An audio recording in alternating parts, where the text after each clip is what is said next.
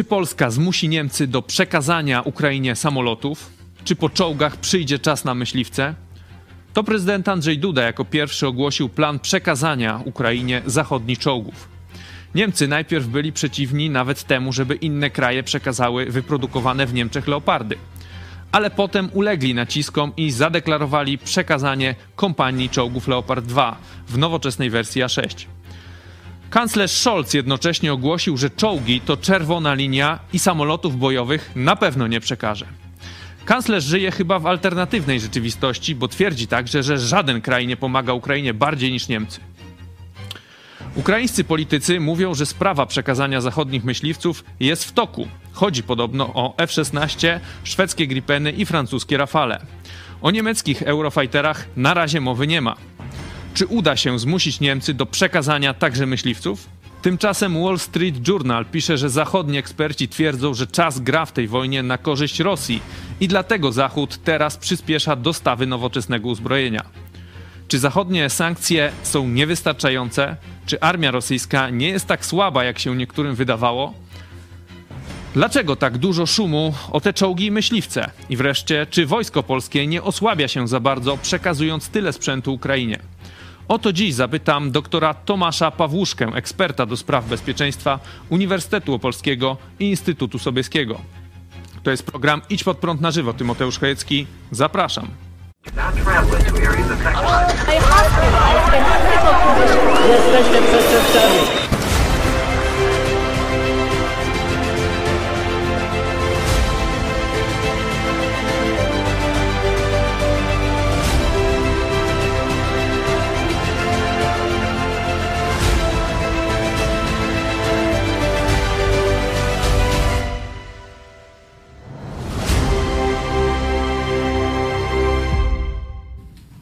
Witam Państwa bardzo serdecznie. Z nami na łączach dr Tomasz Pawłuszko. Witamy Pana doktora bardzo serdecznie. Dzień dobry Państwu. Dzień dobry i z nami pastor Paweł Chojecki w studio. Witam. Witam również bardzo, bardzo serdecznie po bardzo pracowitej niedzieli. To widzieliście na naszym kanale, co się wczoraj działo, a część z Was tutaj jest z nami na żywo. No właśnie, wczoraj byliście e, z nami na koncercie Wolności. Solidarni z pastorem Chojeckim na scenie wystąpili Jurek i Gosia Dajuk wraz z przyjaciółmi, pastor Abraham Diamonde, no i zespół Kościoła Nowego Przymierza. Relacje z koncertu możecie zobaczyć na naszym kanale. Zachęcamy też do wzięcia udziału w Wolność słowa e, dla każdego. Support Pastor Chojecki możemy e, pokazać Państwu najnowszą, e, najnowszy montaż, najnowszą rolkę z Waszymi wypowiedziami. Dlaczego dla Was ważna jest wolność słowa? Wolność słowa to dla mnie ważna sprawa. Jestem zdania, że każdy powinien móc wypowiadać swoje opinie, nawet jak się z nimi nie zgadzam. Dlatego support Pastor Chojecki. Wolność słowa to możliwość wypowiadania własnego zdania bez konsekwencji czy represji. Chcę mieć prawo w Polsce mówić to, co myślę, bez strachu. Wolność słowa dla każdego. Wolność słowa to dla mnie możliwość wypowiadania swoich myśli, poglądów, opinii, bez obawy, że władza państwowa zamknie mnie za to do więzienia. Wolność słowa dla mnie to podstawa demokracji, to coś oczywistego, jak y, oddychanie, jak powietrze. Nie zastanawiam się, czy ono istnieje, po prostu oddycham.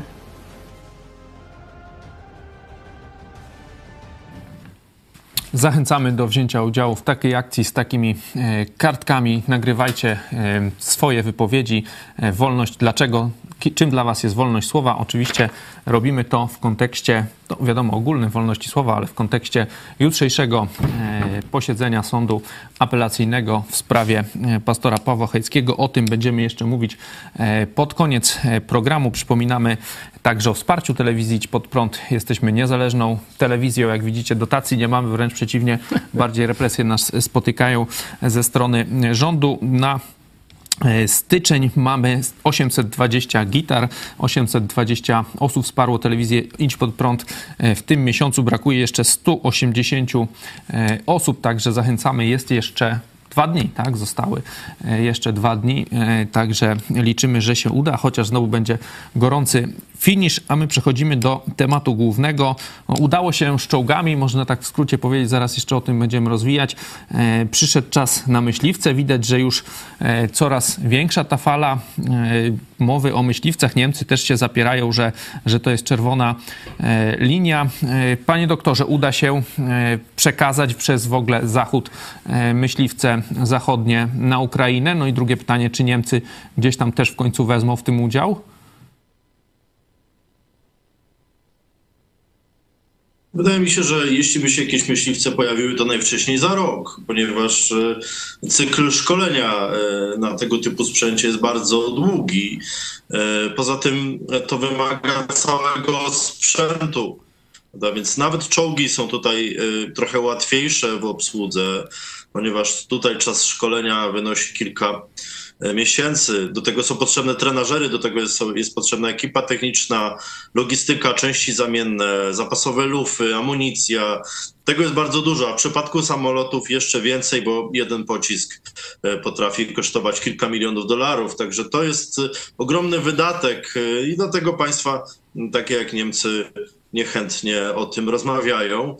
Przy czym no, tutaj mamy oczywiście różne tematy w debacie, tak. No, Niemcy co najmniej od jesieni wiedziały, że będzie dyskusja o czołgach. W końcu, jak już zostali przyciśnięci do muru, no to powiedzieli, że Amerykanie powinni wysłać swoje Abramsa. Amerykanie się obruszyli ale jeśli to był warunek Niemców, no to e, został on spełniony i wtedy już e, e, rząd Scholza nie miał za bardzo wyboru. Co mnie tak naprawdę dziwi, ponieważ po pierwsze Niemcy tracą swoją pozycję w Europie z powodu takich zachowań. Po drugie traci niemiecki przemysł zbrojeniowy, ponieważ widzimy, że użycie niemieckiego sprzętu E, wymaga nagle jakichś zgód, e, dodatkowych e, pozwoleń, dodatkowych jakichś jeszcze inicjatyw politycznych. A co by było, gdy na przykład zabrakło amunicji, prawda? Więc te ruchy kanclerza są uderzeniem troszeczkę w niemiecki przemysł. Aczkolwiek też jestem w stanie zrozumieć, że tu jest też gra taka wewnętrzna, bo według sondaży ponad 50% Niemców nie popierało tego typu ruchu jeszcze jesienią. Tak więc no, kanclerz balansuje pomiędzy zobowiązaniami międzynarodowymi a e, oczekiwaniami e, krajowymi. Żaden polityk w rok po objęciu rządu nie chciałby być e, zdymisjonowany tak naprawdę. Także to, to jest taka gra, która się toczy. A co do sprzętu, musimy poczekać też, jak rozwinie się sytuacja na froncie, bo to jest przede wszystkim główna rzecz. Mhm. Powiedział pan doktor o tym, że no w samolotach kluczowe jest szkolenie, że ono trwa rok. No ale były takie głosy, nawet takie artykuły, e, że, że no może dłużej, ale że wraz z początkiem wojny ukraińscy piloci polecieli do Stanów na szkolenie, no to wtedy już by niedługo ten rok mijał. O tym niektórzy Ukraińcy mówią, na przykład rzecznik ukraińskich sił powietrznych, no on twierdzi, że w ramach pierwszego pakietu Ukraina dostanie dwie eskadry po 12 samolotów bojowych. E, też szef MSZ Ukrainy, pan Kueba, on na swoim Facebooku e, tak opublikował e, dialog z, z kimś z Europy, nie, nie ujawniał teraz, tam było teraz F-16, ten Europejczyk pyta Kueba odpowiedział tak, biorą się do pracy przyjacielu. Także no, ta presja rośnie tam też, e, też na Twitterze. Pan Ilia Ponomarenko tam też robił taki trolling, tam niby wciskając ten przycisk F-16. Coraz więcej się o tym mówi. Dlaczego te myśliwce akurat teraz e, tak, tak są ważne, że po czołgach czas na myśliwce, czy to, to jakieś naturalna taka kolej rzeczy? E, dlaczego nagle o tym mowa? Czy po prostu, że już udało się czołgi, no to teraz podbijamy stawkę jeszcze więcej? Ja myślę, że jedno i drugie, ponieważ e, samoloty osłaniają pole walki, więc jeśli na polu walki jest e, sprzęt, taki jak czołgi Leopard, a to jest sprzęt tak naprawdę defensywny, ponieważ on został opracowany pod koniec lat 70., bo NATO wiedziało, że Sowieci będą mieć przewagę liczebną, jeśli chodzi o czołgi. NATO miało przewagę w powietrzu, ale Sowieci mieli przewagę na lądzie. W związku z tym Zachód, żeby się obronić, potrzebował silnie opancerzonych czołgów i rzeczywiście Leopard e, jest takim czołgiem. Jest silnie opancerzony, jest 15 ton cięższy od czołgów rosyjskich. Miał świetną armatę, którą Amerykanie skopiowali do Abramsa. Tak więc jest to czołg tak naprawdę ciężki w porównaniu do czołgów rosyjskich, po to, żeby jego przeżywalność na polu walki była wyższa. E, tak więc e, te czołgi są bardzo cenne, e, są dobrze wyposażone, mają nowoczesny system elektroniczny, optoelektronikę i tak dalej.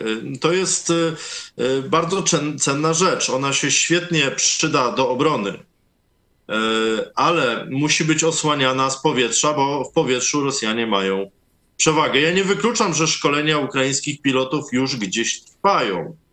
Natomiast e, nie mamy żadnego oficjalnego potwierdzenia, e, gdzie, jak e, i tak dalej, prawda? Ponieważ no, kraje, które by takie szkolenia prowadziły, po prostu narażają się na rosyjską dywersję.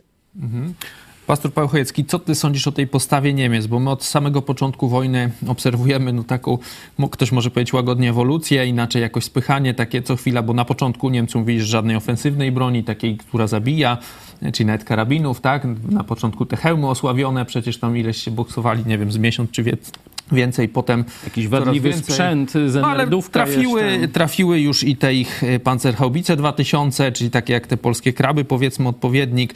No chociaż systemy, dużo gorsze się okazały. Systemy przeciwlotnicze, też te Gepard, także no, Niemcy dają to uzbrojenie, czyli jakby kolejne te bariery są przełamywane. Czy to jest oznaka słabości Niemiec? No teraz z tymi czołgami to już w ogóle widzieliśmy, bo to się ta ewolucja zaszła nie wiem, w dwa tygodnie chyba, tak? Bo przecież było najpierw, myślę, wszyscy się pytali, czy Niemcy pozwolą Polsce dać, po czym Niemcy same stwierdziły, że jednak one same też dadzą tam i to nawet y, lepsze te czołgi, w sensie nowsze. Mm, skąd taka, taka to przecież się, nie dało się tego przewidzieć, że, że będą musieli dać?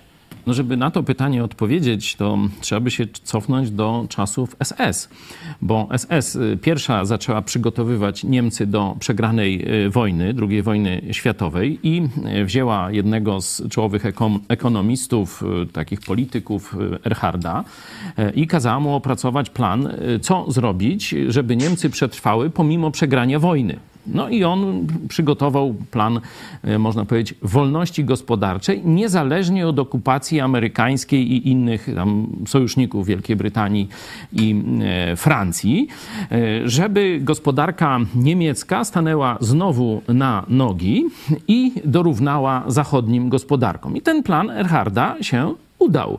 Następnym planem e, Niemców było odnowienie sojuszu e, paktu Ribbentrop-Mołotow, e, czyli stowarzyszenia się silnego z Rosją i komunistycznymi Chinami, żeby wyrzucić Amerykę, Stany Zjednoczone z Europy, ze swojego terytorium. To jest oczywiste, że oni grali na upadek Ukrainy, na rozbiór Polski, o tym się coraz e, częściej mówi, i na dogadanie się z Azją, czyli z Rosją i z Chinami.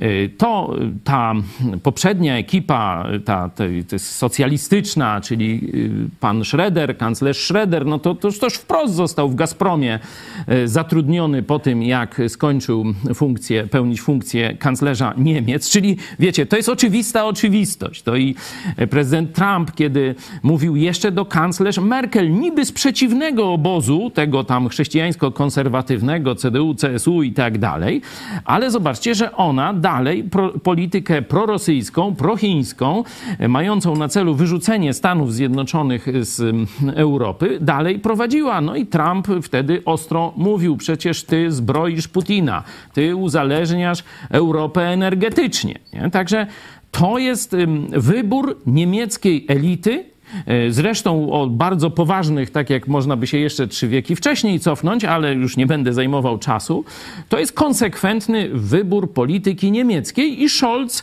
e, teraz przyciskany przez Amerykanów, e, tu Polacy odegrali bardzo dobrą rolę, mówię o prezydencie Dudzie i też premier Morawiecki też tu się chlubnie zapisał Niemcy są między młotem a kowadłem, stąd ich takie, takie dziwne, takie trudne, trudne do wytłumaczenia, szkodliwe wizerunkowo, jakieś szpagaty, wolty, ustępstwa i tak dalej. Oni po prostu są w sojuszu z Putinem. No i teraz, mm, że tak powiem, jest gra o to, czy oni wyjdą z tego sojuszu i jak wyjdą. Jaką będą rolę w Europie pełnić. Czy dalej przewodnią, czy też właśnie powstanie mm, tutaj Trójmorze i to Trójmorze wraz z Wielką Brytanią zacznie rozgrywać, można powiedzieć, sojusz wolnych państw w Europie.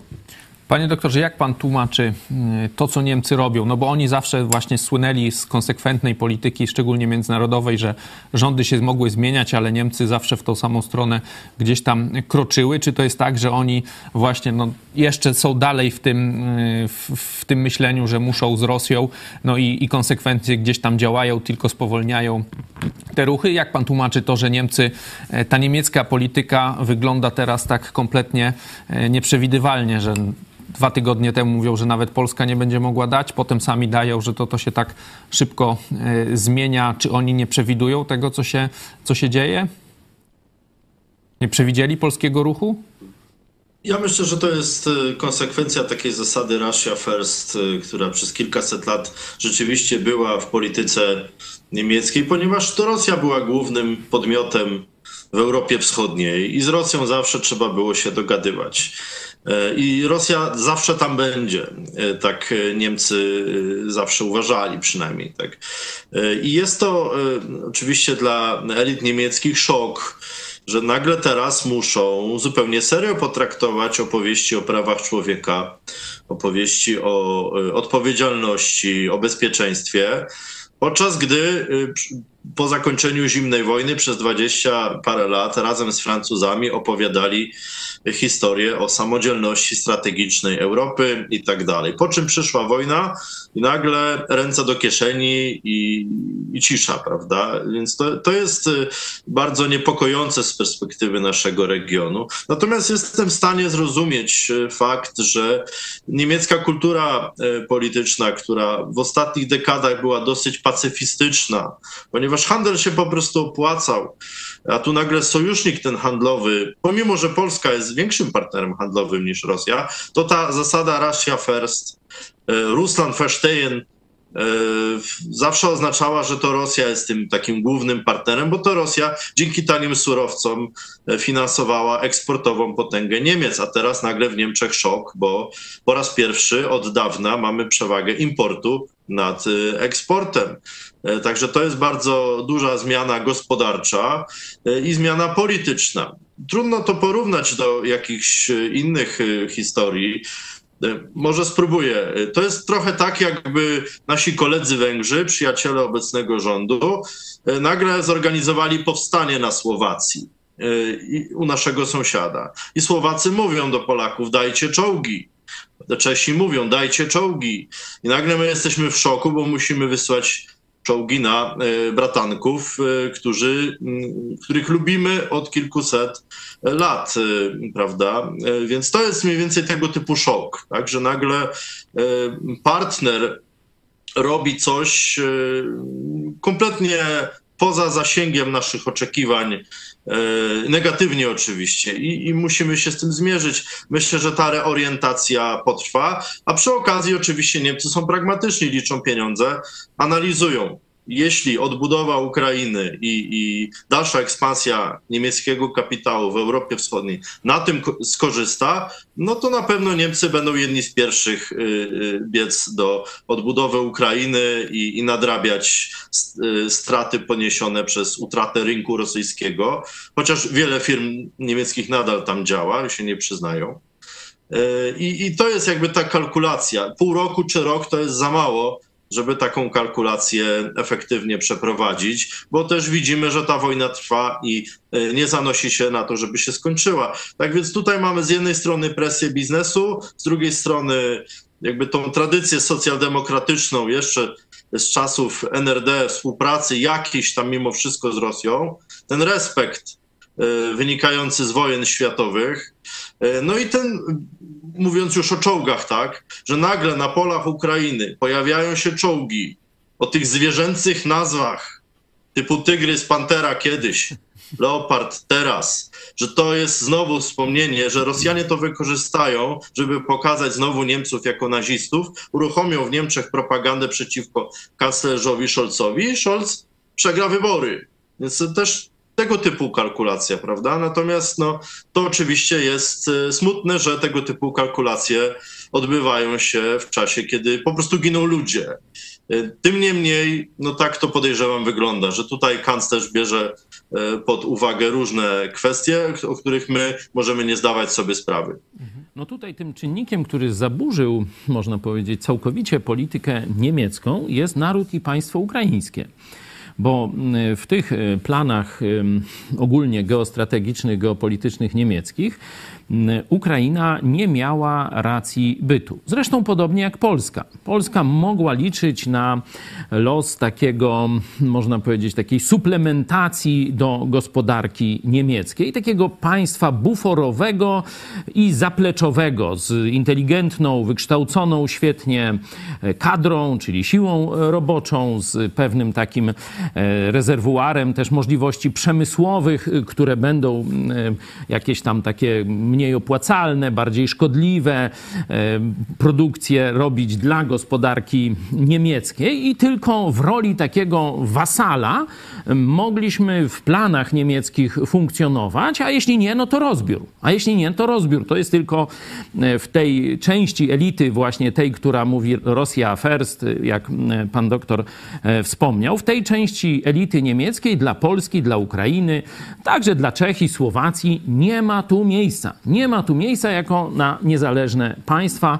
Y, to zresztą pamiętacie Państwo, taki lapsus w Japonii się wydarzył, że między y, pani y, Merkel kanclerz Merkel mówi do elity japońskiej: No przecież między nami a wami jest tylko Rosja. Pamiętacie to? To było jasno powiedziane w świetle kamer oficjalnie że oni Polski nie traktują jako podmiot prawa międzynarodowego, jako państwo. To jest dla nich jakiś, jakieś księstwo, województwo, land. Y, to jest myślenie właśnie y, to niemiecko-rosyjskie. I dzisiaj to Ukraińcy przełamali to Ukraińcy pokazali, że rośnie nam tutaj no, coś, co wcześniej występowało w czasach wielkości Rzeczpospolitej. I, czyli można powiedzieć państwowe, zjawisko państwowe, które może równoważyć wpływ Azji, czyli Rosję, i wpływ Germanii, czyli Niemcy. Kiedyś no to właśnie Wielka Rzeczpospolita e, miała tę rolę bufora. E, gdyby nie Ukraina, nie walka narodu ukraińskiego, niezłomna walka żołnierza ukraińskiego, przywództwo prezydenta Zełenskiego i tak dalej, i tak dalej, to dzisiaj mielibyśmy posprzątane. Dzisiaj moglibyśmy co najwyżej e, być księstwem niemieckim. A tak mamy szansę znowu wrócić do najświetniejszych tradycji Rzeczpospolitej. Rolf Nickel, e, były ambasador RFN e, w Polsce, e, dosyć takiej ciekawej wypowiedzi udzielił, bo on mówi tak: wraz z autodestrukcyjnym atakiem Rosji na Ukrainę, polityka niemiecka poniosła klęskę. Dla Niemiec oznacza to utratę zaufania i osłabienie wiarygodności w regionie, zwłaszcza w Polsce. Na pytanie, czy inwazja Rosji na Ukrainę nie mogłaby być nowym początkiem dla stosunków polsko-niemieckich, dyplomata przyznał, że Niemcy ze swoją polityką z przełomu wieków zbliżyły się do polskiej polityki wobec Rosji jak nigdy dokąd. Może to być iskra dla nowej wspólnej polityki wschodniej, wspieranej przez obie strony, ale jak wskazuje, polski rząd na razie woli próbować zbić kapitał polityczny na zaistniałej sytuacji. Zachodzi przy tym niebezpieczeństwo, że te polskie pięć minut, gdy Polska korzysta z nowego nastawienia Niemiec, miną szybciej niż niektórzy myślą. E, jak czytacie panowie tą odpowiedź? Te pięć minut to co to znaczy, że Niemcy wrócą jednak do, do wspierania Rosji za chwilę? Czy, czy jak, jakby Polska miała razem z Niemcami, nie wiem, że znaleźć w Niemczech jakąś, jakąś frakcję antyrosyjską i, i tu razem z nimi yy, tą, yy, tą politykę teraz jakoś w sojuszu robić? Jak panowie czytacie wypowiedź tego byłego ambasadora niemieckiego? Panie doktorze. Ja bym to czytał jako takie kłopoty w rodzinie transatlantyckiej. Niemcy widzą, że tutaj Polska stała się takim prymusem dzięki współpracy ze Stanami Zjednoczonymi, a to Niemcy zawsze były tym głównym partnerem e, w Europie i nadal się uważają za głównego partnera Amerykanów e, w Europie.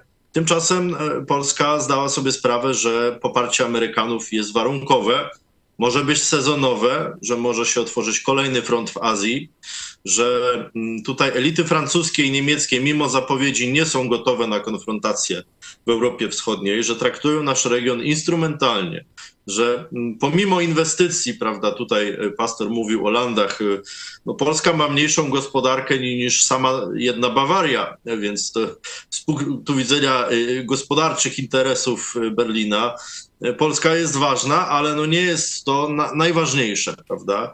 Przy czym no rzeczywiście, wspominając o Trójmorzu, kilkanaście państw regionu Trójmorza rzeczywiście zapewnia Niemcom większą wielokrotnie większą wymianę handlową niż z Rosją, czy nawet z Francją, czy ze Stanami Zjednoczonymi. Tak więc to, to jest ta dawna Mitteleuropa e, Naumana troszeczkę. Oczywiście w zupełnie innych warunkach, bo e, po to właśnie jest też Bruksela, e, żeby hamowała zapędy państw dużych przeciwko małym. Na razie wydaje się, że nie umiemy tego za bardzo korzystać, bo w Brukselę nasz rząd też uderza.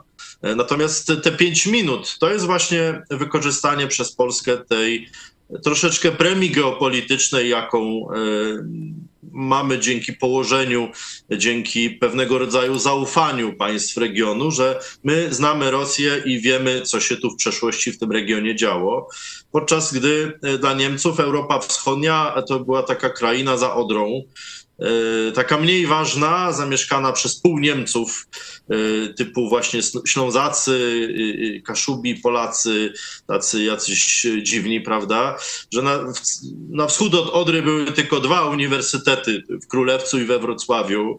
E, nie wiązano jakiejś przyszłości z tymi ziemiami, ponieważ one były zacofane gospodarczo. Natomiast dzisiaj dynamiczny rozwój tego regionu jest e, też szansą i dla nas, e, i paradoksalnie dla kapitału niemieckiego, dla niemieckich polityków, ponieważ to właśnie Polska i teraz w tej chwili również Ukraina, która przestała być takim europejskim Kazachstanem, że duży kraj, a nikt nie wie, co tam jest, E, stała się podmiotem też współpracy atlantyckiej e, w zwalczaniu tego zagrożenia rosyjskiego, to wymusiło zmianę e, podejścia niemieckiego, ażeby bardziej podmiotowo traktować te państwa i ich wrażliwość, ich tożsamość historyczną, ponieważ nie żyjemy już w XIX wieku. E, cesarstwa rosyjskiego nie ma, niemieckiego również. Nie ma Austro-Węgier, które by zarządzały tymi wszystkimi małymi krajikami gdzieś w centrum Europy.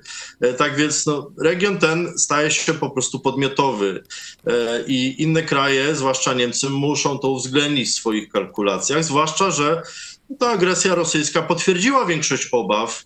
E, co więcej, udało się przyciągnąć do współpracy Amerykanów, którzy widzą zagrożenia tego regionu podobnie.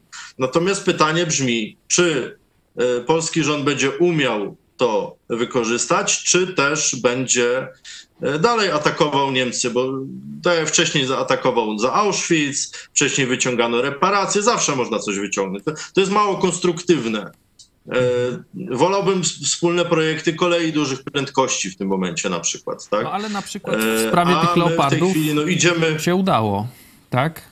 To też trzeba Polsce ten, ten sukces Tak, udało się. Tak? No, właśnie dzięki poparciu Amerykanów. Mhm. Tak, jeśli mogę tu dorzucić coś na temat roli Ameryki. E, widać, że mm, Ameryka w jakiś sposób tam tolerowała przez pewien czas to zbliżenie niemiecko- E, rosyjskie nie traktowała tego zagrożenia poważnie.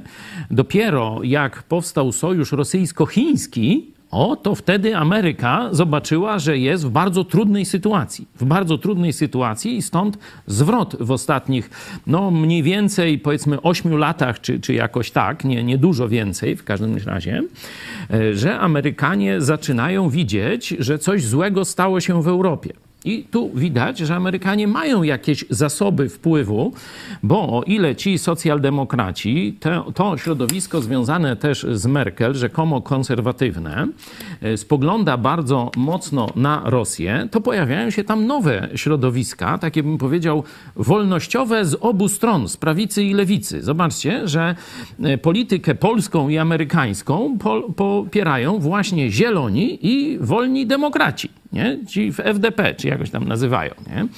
E, to do tej pory myśleliśmy, że to jacyś odklejeni, tacy nawiedzeni i tak dalej, a okazuje się, że oni teraz bardzo ważny głos w dyspucie politycznej, wewnętrznej niemieckiej e, zajmują, e, odgrywają dobrą rolę. No i teraz właśnie pytanie o Scholza. Czy on, że tak powiem, wyprze się tych swoich korzeni, tego właśnie rusofilstwa i różnych takich tam rzeczy i uwikłania e, i przejdzie do tej koalicji wolnego świata, bo jak nie, to zostanie zamieniony na kogoś właśnie od Zielonych i FDP. No i taki jest plan. I teraz to jest bardzo ważne też dla Polski, bo Amerykanie widzą, co się w Polsce dzieje.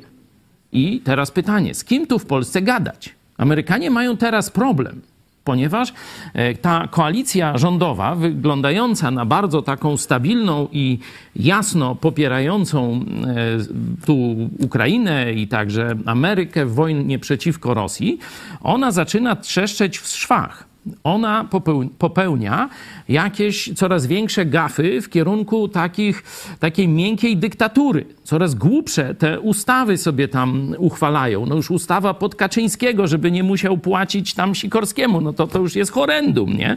Y, próba inwigilacji totalnej Polaków. Z tego się wycofali. Likwidacja czy utrudnienie edukacji domowej, co Czarnek robi, nie? To zobaczcie, że tu mm, coraz straszniejsze pomysły ma y, ekipa y, rządząca i tu jakimś takim ogniwem stabilizacji tej sytuacji jest na razie prezydent Duda, który się waha. Bo e, PiS może przegrać wybory bardzo szybko, no ale prezydent Duda jeszcze ma parę lat rządzenia. No i on tak jakby. Dwa lata, tak? No właśnie. I teraz pytanie, czy on przejdzie na stronę innego obozu, czy też no, pozostanie wierny Kaczyńskiemu i zostanie w jakiś sposób będzie zwalczany przez ten e, ewentualnie nowy obóz polityczny. Także mamy bardzo ciekawe rozdanie, także w sytuacji wewnętrznej, że tu się sypie ta szeroka koalicja koalicja zbudowana przez Kaczyńskiego i trzymana za pysk przez Kaczyńskiego, on już i tam trochę na zdrowiu i takie, śmakie, różne ma tam e, problemy. E, pytanie, czy ten obóz się rozpadnie i wtedy kto będzie, że tak powiem, Polską rządził? To jest bardzo ważne dzisiaj pytanie, także ze względu geostrategicznego, jeśli chodzi o Trójmorze. Mhm. No możemy porozmawiać troszkę właśnie o tych działaniach Polski w sprawie Ukrainy, bo e, pan doktor wcześniej użył takiego słowa e, prymus, prymusi, że tak trochę działamy i rzeczywiście jak patrzeć na te działania no, pisowskiego, no bo tu będziemy mówić, Kaczyński też tam grał rolę, e, no to na początku mieliśmy już dawno temu tą propozycję, żeby wprowadzić na Ukrainę siły bezpieczeństwa jakieś tam ONZ, coś takiego, tak? No to w końcu nie wypaliło, tak? Tam było to mocno krytykowane, że to bez, bez uzgodnienia z NATO. Drugi taki, taki ruch, no taki można by powiedzieć przed szereg wychodzenia, no to była ta akcja z Patriotami, tak, gdzie miały trafić rakiety, baterie rakiet Patriot z Niemiec do Polski, no i wtedy Błaszczak e, na początku powiedział, że chce, potem, że żeby trafiły e, niemieckie na Ukrainę, no to tam był wielki, mówiło się, że to się nie da, że niemieccy żołnierze nie pojadą na Ukrainie, no ale po jakimś czasie jednak jakby być może dzięki temu ruchowi rakiety, same rakiety, tak, Ukra- zostaną przekazanie, przekazane Ukraińcom, być może już zostały e, i, i Ukraińcy będą się szkolić, obsługiwać, także też jakiś tam sukces, powiedzmy, być może tego naszego ruchu był wtedy. No i teraz ta trzecia akcja z Leopardami, to też prezydent e, Duda e, w Lwowie ogłosił, że, że Polska przekaże kompanię czołgów, ale w większej koalicji to też tak gdzieś było już po świętach, tak, e, niecały miesiąc temu. No i teraz widzimy, że, e, że gdzieś znowu się udało. Jak pan doktor to odczytuje, czy Polska tutaj jakby sama pro, myśl, wymyśla te, te akcje i gdzieś Amerykanie potem e, niektóre popierają? Czy, czy my jesteśmy bardziej takim harcownikiem amerykańskim, że jakby to, czego Amerykanie sami nie chcą na początku zapoczątkować, to, to mówią Polacy, e, patrzą jak na to Zachód zareaguje, no i potem e, Amerykanie gdzieś to e, popierają, czy nie. Jak to jest? Czy my sami realizujemy swoją politykę, czy to bardziej jest takie wybadywanie na zlecenia amerykańskie? Myślę, że raczej to jest takie typowe nasze awanturnictwo polityczne, a, a nie jakieś zlecenie od Amerykanów. To wynika po prostu z naszej gry tutaj wewnętrznej. Pomysły właśnie takie jak, jak misja natowska, czy wysłanie żołnierzy natowskich do walki w Ukrainie.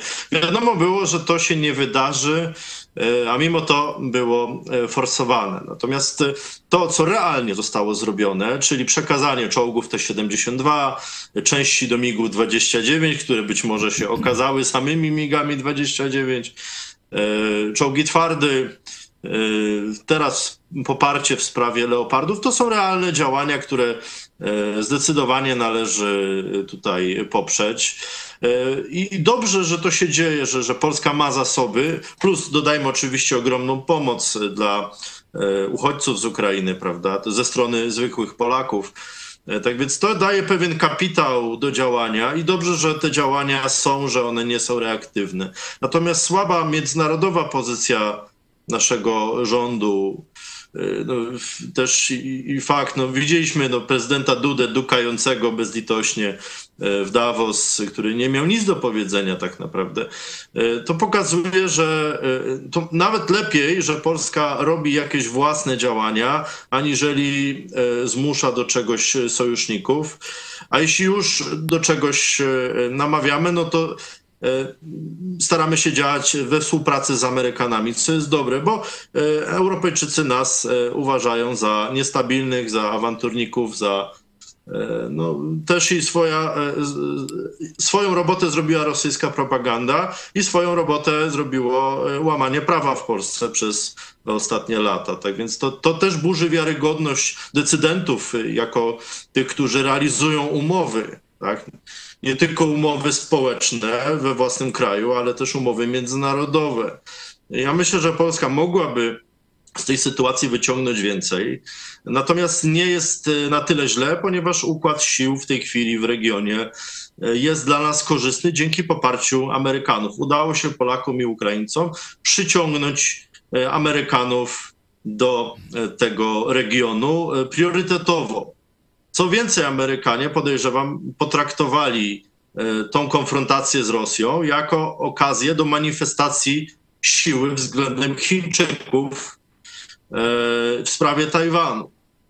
Tak więc jest to element globalnej gry amerykańskiej, gdzie no my zyskujemy. Natomiast, tak jak powiedział ten niemiecki dyplomata, te pięć minut, nie wiadomo czy one będą trwały. Rok, czy trzy lata, czy pięć, one się mogą no, wkrótce skończyć. I wtedy Polska musi być gotowa do przyjęcia większej roli w Europie Wschodniej, ponieważ Amerykanów będzie tutaj mniej po prostu.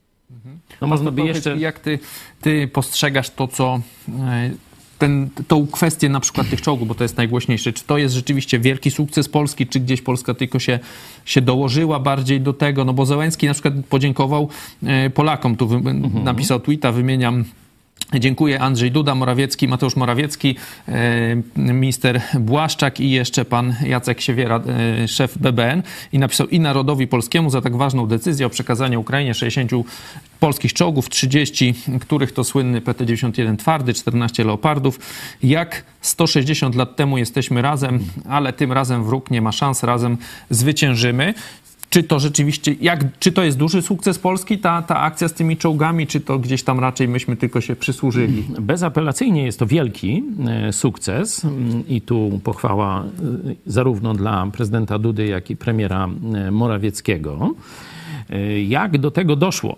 Czy to jest jakieś awanturnictwo polskie? Myślę, że nie. Myślę, że strona polska musiała coś wiedzieć o planach szkolenie załóg, przecież to się prawdopodobnie na naszych poligonach część tego odbywa. na zachodnim sprzęcie, szkolenie załóg ukraińskich. Także strona polska musiała coś wiedzieć, że te plany są zaawansowane, jeśli chodzi o przekazanie najnowocześniejszych, tym razem czołgów Ukrainie. Jeśli bym już gdzieś takie działania pozajawne widział, to troszeczkę dał tu sygnał prezydent Zełenski. Bo prezydent Zełenski powiedział jasno, że o pewnych sprawach on nie może mówić tam publicznie, ale ma tak. y, swoje tajemnice z prezydentem Dudą. Tak. To pamiętamy. To jest, myślę, ważna wypowiedź. I teraz pytanie, na, na ile to jest już budowanie trwałego sojuszu polsko-ukraińskiego, że, że tutaj te dwa państwa, my i Ukraińcy, samodzielnie rozgrywamy politykę światową, a na ile jest to za taką cichą zgodą Amerykanów, tego nie wiem. Ale ewidentnie prezydent Zełenski dał sygnał, że, i, że Polska i Ukraina toczy jakąś bliską swoją grę. I tutaj kluczowy jest prezydent Duda. Mhm. Panie doktorze, to porozmawiajmy jeszcze troszeczkę o tych czołgach. Pan już zaczął o tych leopardach mówić, bo Polska z tym, co deklaruje, no to przekaże prawie 400 czołgów Ukrainie, bo tam już mówiło się, że 300 przekazaliśmy wcześniej, tam w, w zeszłym roku, teraz 60 po 30, T-72 i, i, i twardych i jeszcze 14 e, leopardów, no to wychodzi razem koło 400. To jest bardzo duża e, ilość. Jednocześnie Ukraińcy twierdzą, że zachodni partnerzy im zadeklarowali chyba 321, tak powiedzieli, tych czołgów. No my na razie wiemy co 30 tych Abramsów, tam 30 kilka, tak? Polska 14 Leopardów, Niemcy chyba też 12 czy 14, e, Anglicy jeszcze te swoje Challengery, tak, i, chyba Kanada, cztery Leopardy, jakoś tak, jeszcze Finlandia, no to gdzieś tam może koło setki wyjdzie. Mm, dlaczego tak ważne teraz te zachodnie czołgi? No bo można się cieszyć, ale z drugiej strony y, pamiętamy, jaki był płacz, jak to w Polsce ogłaszano, że będziemy mieli i koreańskie czołgi, i amerykańskie, i niemieckie, i jeszcze postradzieckie. Jaki będzie problem z logistyką? No to w Polsce podczas pokoju ma być problem, a na Ukra w Ukrainie y, podczas wojny, no to domyślamy się, że będzie jeszcze większy problem, czy te czołgi w tak niedużej ilości na razie, chociaż być może to będzie duża ilość, e, co one mogą zmienić? No bo Polska zadeklarowała tam, jak jeszcze nie było wiadomo o tych leopardach, czy Niemcy się zgodzą, że uzbroimy i wyszkolimy całą brygadę, tak? No to być może te 60 czołgów to właśnie będzie na taką brygadę, bo to gdzieś dwa bataliony wyjdą pancerne, tak? E, ukraińskie to, to może być e, cała brygada. Czy one mogą coś zmienić w tej wojnie? Tyle, tyle czołgów? Na pewno bieg spraw w wojnie jest taki, że po pierwsze wystrzeliwane są setki, tysiące pocisków dziennie. Kończy się amunicja do starych czołgów radzieckich, które ma Ukraina. Owszem, e, Ukraińcy otrzymują różne mm, tutaj pomoce ze strony państw, które użytkują czołgi poradzieckie. Na przykład Maroko mm, poinformowało, że wyśle swoje czołgi. E, tam chyba Grecja również. E, tak więc tych czołgów posowieckich jeszcze trochę jest, ale im dłużej Rosja e, będzie tą wojnę toczyć, tym bardziej państwa zachodnie muszą brać pod uwagę, że trzeba będzie po prostu przezbroić Ukrainę, żeby ona tą wojnę wytrzymała. I mm, to by oznaczało wtedy, że E, państwa zachodnie są w stanie w bezpiecznych warunkach pozafrontowych e, eksportować do Ukrainy amunicję, dodatkowe części zamienne i tak dalej. Tak więc jest to plan na długą wojnę. Po prostu. E, czyli w związku z tym Ukraina musi być mm, przezbrojona na nowszy sprzęt, ponieważ ten sprzęt posowiecki jest coraz bardziej zużyty. E, musi e, Ukraina być zdolna odeprzeć kolejne fale e, rosyjskich ataków. No w tej chwili te ataki Rosjan są dosyć rachityczne. Próbują od pół roku zdobyć Bachmut, który jest miastem powiatowym. Strzelają z rakiet, ale no żadnej dużej ofensywy lądowej od czasów, od lipca, od czasów zajęcia Siewierodoniecka i Lisiczańska Rosjanie nie przeprowadzili tak naprawdę. E, tak więc e, ewidentnie Rosjanie albo brakuje im sił, albo szykują się na e, ofensywę znów w obwodzie charkowskim na przykład, prawda? Więc jest to takie troszeczkę w tej chwili odwracanie uwagi na froncie za pomocą rzucanych masowo do, na śmierć rezerwistów i Wagnerowców pozyskanych głównie z więzień. Także Ukraińcy będą potrzebowali długofalowo sprzętu, który jest używany w NATO, bo tylko E, NATO jako sojusz liczący kilkadziesiąt państw będzie w stanie zapewnić Ukrainie zasoby do kontynuowania wojny na wypadek zakończenia e, zasobów tej rosyjskiej, dawnej sowieckiej amunicji. Nie wiemy, ile tego jest, jak dużo jest w stanie Ukraina w tej chwili wyprodukować tej amunicji, ile ma w tej chwili sprzętu.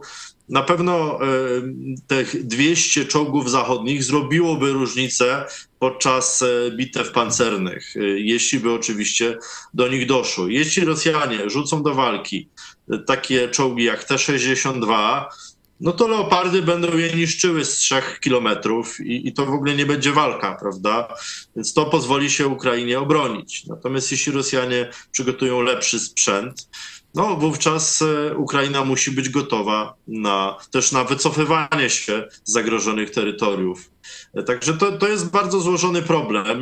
Nie wiemy, nie znamy szczegółów. Myślę, że tak naprawdę mm, ta ofensywa spodziewana rosyjska na przełomie lutego i marca y, poda nam część odpowiedzi na temat tego, y, w którą stronę pójdzie zbrojenie Ukrainy. Bo pamiętajmy, czołgi Leopard ma kilkanaście krajów i rzeczywiście można ich pozyskać całkiem sporo. Amerykanie mają sporo w rezerwie czołgów Abrams. Z kolei samolot F-16 jest najbardziej popularnym myśliwcem w NATO. E, też jest używany w różnych wersjach przez mnóstwo krajów.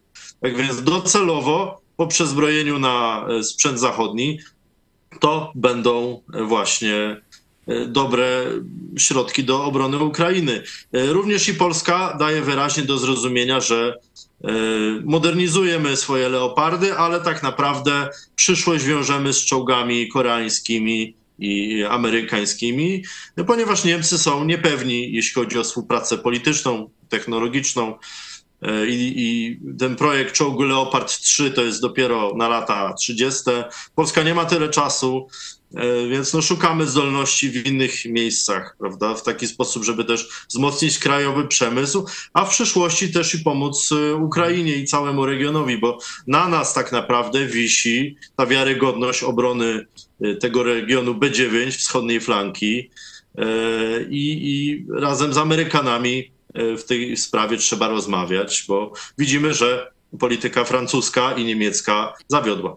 No właśnie, jeszcze... jeśli chodzi o, o, przemysł, to wielu wskazuje, że, że no Polska też będzie, zaple... jeżeli te czołgi trafią na Ukrainę, te nowoczesne, to Polska będzie zapleczem też przemysłowym. Już teraz mieliśmy artykuł w Wall Street Journal o polskim zakładzie, który remontuje e, kraby, które przyjeżdżają uszkodzone czy wręcz niszczone z Ukrainy. Teraz mówi się, że Amerykanie jak dostarczą Abramsy, no to będą remontowane w Poznaniu. No Leopardy, wiadomo, Polska już ma je od 20 lat chyba, tak?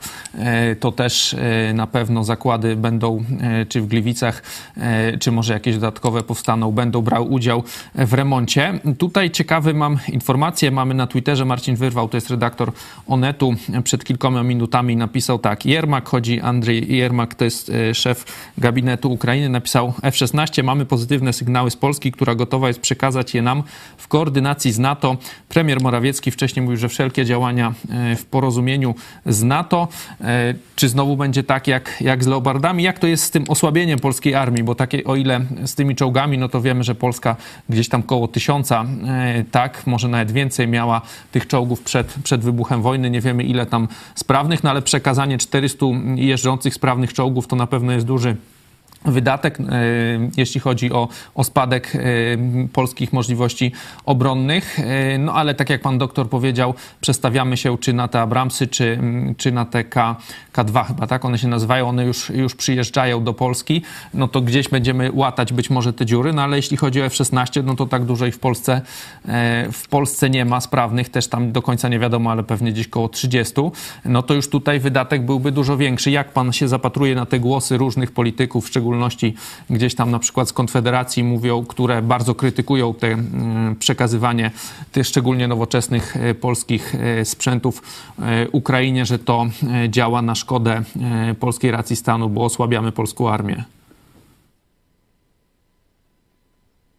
No, inwestycja w obronę Ukrainy to jest inwestycja w nasze bezpieczeństwo, ale ja się zgadzam e, z poglądem, że no nie jesteśmy w stanie oddać tych kluczowych e, zasobów obronnych naszych, prawda, których nie będziemy w stanie otworzyć szybko. Czołgi jesteśmy w stanie otworzyć w ciągu roku, dwóch, ponieważ e, czołgi Abrams przyjadą w tym roku do nas.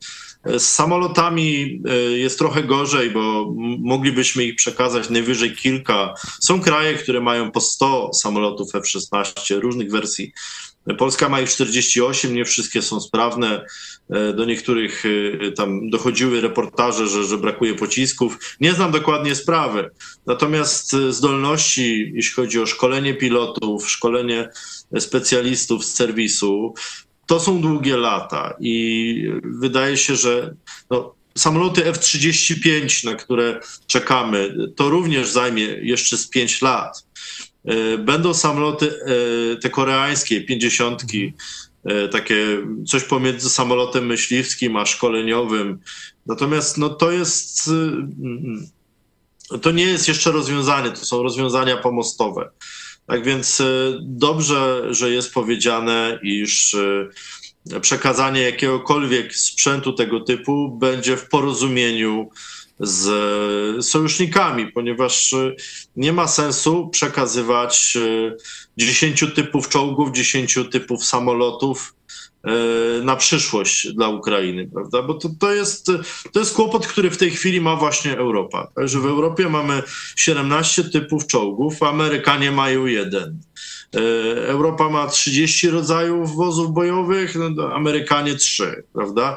To rodzi duże problemy logistyczne na przyszłość. W warunkach wojennych to nie jest tak ważne, natomiast e, na przyszłość budowa stałych, silnych możliwości obronnych przeciwko Rosji e, wymaga po prostu długofalowych inicjatyw. Mam nadzieję, że e, no w przyszłości Ukraińcy będą mieć te samoloty F-16. Mhm. Tylko, że no w tej chwili, w tym roku, zdolność ich użycia byłaby niewielka tak naprawdę, bo to, jest, to są pojedyncze to są pojedyncze y, maszyny tak naprawdę. Pojedy bardzo mało pilotów tak naprawdę. Szkolenie w Dęblinie pod Lublinem, prawda, to jest ileś lat. Także myślę, że no nie rozstrzygniemy tego tak naprawdę na przyszłość.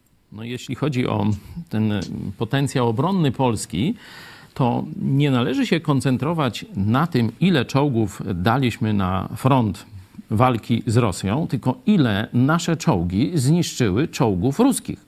No przecież kto Polsce zagraża? Słowacja, Marsjanie. No wiadomo, że Kacapia, Rosja. Rosja i jej czołgi. Czyli każdy twardy, każdy T-72, e, każdy leopard polski, który pojedzie niszczyć rosyjskie czołgi, to walczy o Polskę. No i proste. No.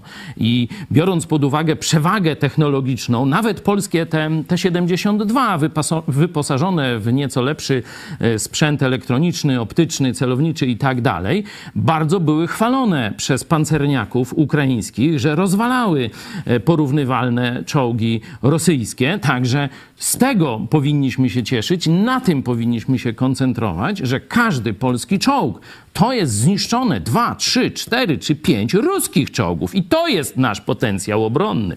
Tu ciekawe, bardzo fajny jest ten, ta nowa strategia, jeśli chodzi, jeśli będzie tak samo z samolotami, to, to z czołgami, że no my przekazujemy 14 leopardów, no to mamy tam dwa, około 250 chyba, tak, e, leopardów w polskim wojsku. Przekazujemy, no to przekazujemy niewielki procent, ale jakby w, w, wynegocjowaliśmy, czy, czy razem wychodzi z tego ponad pewnie 100 czołgów zachodnich, czyli czyli dużo więcej na Ukrainę e, trafi, żeby niszczyć rosyjskie czołgi. Panie doktorze, na koniec jeszcze, chciałbym zapytać... To jeszcze ja jedną rzecz chcę powiedzieć, no, bo e, powiedziałeś tu o rosyjskiej propagandzie, która jest sączona do Polaków, że tutaj się osłabiamy, że zagrożenie ukraińskie, różne takie rzeczy. Chciałem powiedzieć o pewnej ciekawostce, być może pan doktor raczy się też do tego odnieść. Otóż e, doktor Sykulski, zdaje się, tak? Odznaczony też przez, e, niestety, odznaczony przez prezydenta Dudę jakimś tam krzyżem czy czymś tam, e, już Działalność edukacyjna. nie pamiętam. No, tak jak powiedział pan Żaryn ze służb specjalnych, no, że tak powiem, szerzy rosyjską narrację. I zobaczcie państwo, jak to się domyka. Mówiliśmy o tym skrzydle w PiSie związanym, tak powiedzmy najogólniej, z panem Ziobro, e, które jest ewidentnie e, takie prochińskie, e, także prokonserwatywno-rosyjskie, o tak to powiedzmy. No i jest Radio Maryja, które wiadomo, że powstało także, mm, że tak powiem, przy pomocy tego, że mogło nadawać z Rosji. I sam Jarosław Kaczyński mówił, mówił o powiązaniach rosyjskich y, księdza Tadeusza. I zobaczcie, teraz właśnie ksiądz Tadeusz Rydzyk miał zaprosić doktora Sykulskiego i mieli Polakom sączyć do ucha ruską propagandę, ruską narrację. No i wreszcie PiS powiedział stop. Wreszcie pan Żaryn powiedział dość. I Rydzyk się cofnął. No na To razie taka to ciekawostka do walki z dezin... o, o, na froncie walki z dezinformacją. zawieszona została, tak? Na razie ten program w telewizji Trwam się nie odbył. Nie wiem, czy pan doktor chce jakoś się e, odnieść do doktora Sykulskiego?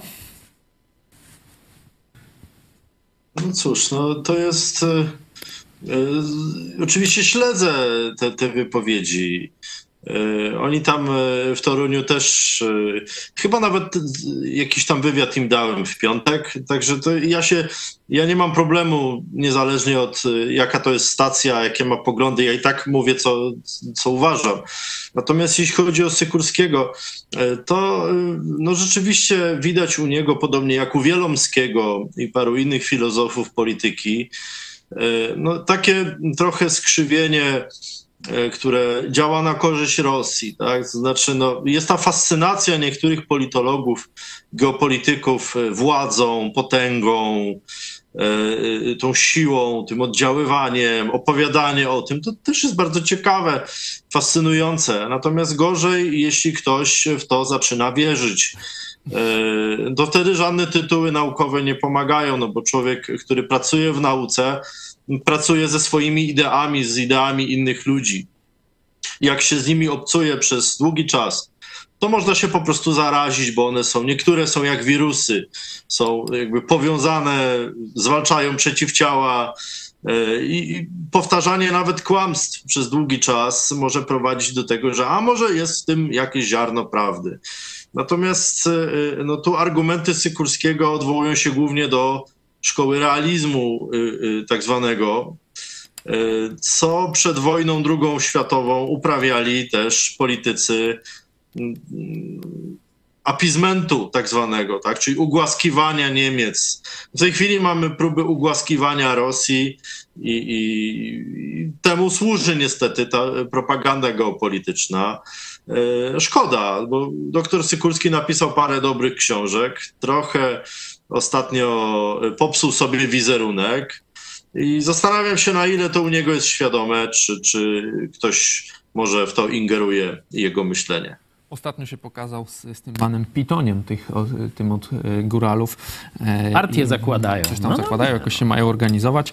E, Panie doktorze, na koniec bym zapytał o te informacje, o których pisze Wall Street Journal, że eksperci na Zachodzie zaczynają dostrzegać, że czas gra na korzyść Rosji, dlatego ta zmiana, że zachodnie czołgi, zachodnie samoloty, rakiety dalekiego zasięgu. Jak to jest? Dlaczego? No bo oni w, w artykule piszą, że no, te sankcje nie są za duże, że armia rosyjska sobie e, poradzi e, nawet z tymi sankcjami jeszcze trochę, no a, a pomoc Zachodu. e, Opinia publiczna na Zachodzie może tak długo nie wytrzymać. Dlaczego ta, ten czas działa na, na korzyść Rosji? Przecież no, wydaje się, że Ukraina ma pomoc z Zachodu e, i wywiad, wszystko te informacje, e, no, same plusy. Mówili, były takie głosy, że zaraz na początku wojny e, zgłosiło się, zmobilizowali około 700 tysięcy żołnierzy. Ukraińcy, tam w tych, taka była informacja, już tam licząc razem ze Strażą Graniczną, chyba z policją, no to już teraz rok prawie by się szkolili, no to byłoby tych żołnierzy dużo. Z drugiej strony mamy te ogromne rosyjskie straty, tam też Ukraińcy mówią 120 tysięcy, chyba teraz 120 kilka, tak? Niektórzy mówią o 200 razem z rannymi to są przecież ogromne straty, że, że amunicja się Rosjanom kończy, to też już, czy rakiety od dawna słyszymy. No a z drugiej też wielu przecież przepowiadało, jak tam na przykład Kupiańsk był odbijany, że zaraz ta rosyjska armia e, no, upadnie. No a tutaj teraz widzimy takie głosy, że, że czas gra na, na, na stronę e, Rosji. To co, ta Rosja jednak okazuje się nie tak słaba, jak, jak myśleli, że tu z całym Zachodem może dosyć długo walczyć. No wiemy, nie z całym Zachodem, ale z Ukrainą Ukrainą. Dlaczego e, ten czas nie gra na stronę Ukrainy? No ja myślę, że dlatego, że politycy demokratyczni są niecierpliwi, a w Rosji mamy dyktaturę. E, I Rosja to jest kraj, który się zbroi od 100 lat, który ma 150 milionów ludzi i gdzie życie ludzkie nie jest jakoś zbytnio ważne, podczas gdy na Zachodzie ochrona życia ludzkiego jest bardzo ważna. Rosjanie doskonale wiedzą, że trzeba, e, że ludzie z Zachodu mają dużo mniejszą odporność na wysiłek, mniejszą odporność na cierpienie, mniejszą odporność na e, zmiany władzy. E, tak więc liczą, że uda się e, ten chaos, tym chaosem zmęczyć, bo ludność rosyjska jest przyzwyczajona do cierpienia, do braku szacunku, do pomiatania ludźmi, e, do braku wpływu na władzę, tak więc Rosjanie oddali tą wojnę Putinowi i wojsku, e, no i widzimy, że ta wojna się po prostu toczy. Ja w którymś programie wspomniałem, że to mi zaczyna przypominać taką wojnę iracko-irańską, która się toczyła przez 8 lat bez wyraźnego rozstrzygnięcia na granicach obu państw z różnych powodów e, geopolitycznych i religijnych. E, natomiast w dużej mierze no, płaciła za to po prostu ludność, tak, która nie miała wpływu na dyktaturę. Tak więc przywódcy Zachodu podejrzewam, że uznali, że trzeba wzmocnić demokrację przeciwko, demo, przeciwko E, dyktaturze. Dodam jeszcze coś, że badania naukowe e, potwierdzają, że kraje demokratyczne zazwyczaj wygrywają z dyktaturami, ponieważ są w stanie zmobilizować okresowo więcej zasobów, ponieważ większości ludności zależy po prostu na tym, żeby się obronić. Podczas gdy w dyktaturze e, przedmiotem szczególnym ochrony jest dyktator i jego świta i ewentualnie grupy społeczne, które tam wspierają e, daną e, władzę i mają z tego korzyści. Tak więc długofalowo kraje demokratyczne, jeśli już prowadzą wojnę, to w ostateczności i jeśli tą wojnę prowadzą, zazwyczaj wygrywają dzięki możliwości mobilizacji, dzięki woli walki, dzięki utożsamianiu się z państwem. To jest coś, czego nie ma w Rosji. Tak więc Zachód się szykuje na długą wojnę, która może też przypominać taki konflikt E, e, z lat 14-15, czyli taka wojna manewrowa, która e, no, toczy się jednak z niską intensywnością. No i dlatego to uzbrojenie jest potrzebne, żeby Ukraińcy mogli po prostu te przeważające siły rosyjskie wypędzić. Dlatego Rosjanie celowo rozszerzają front na 1000-1500 kilometrów po to, żeby Ukraińcy rozproszyli, rozproszyli te siły i tym samym też ponieśli większe straty.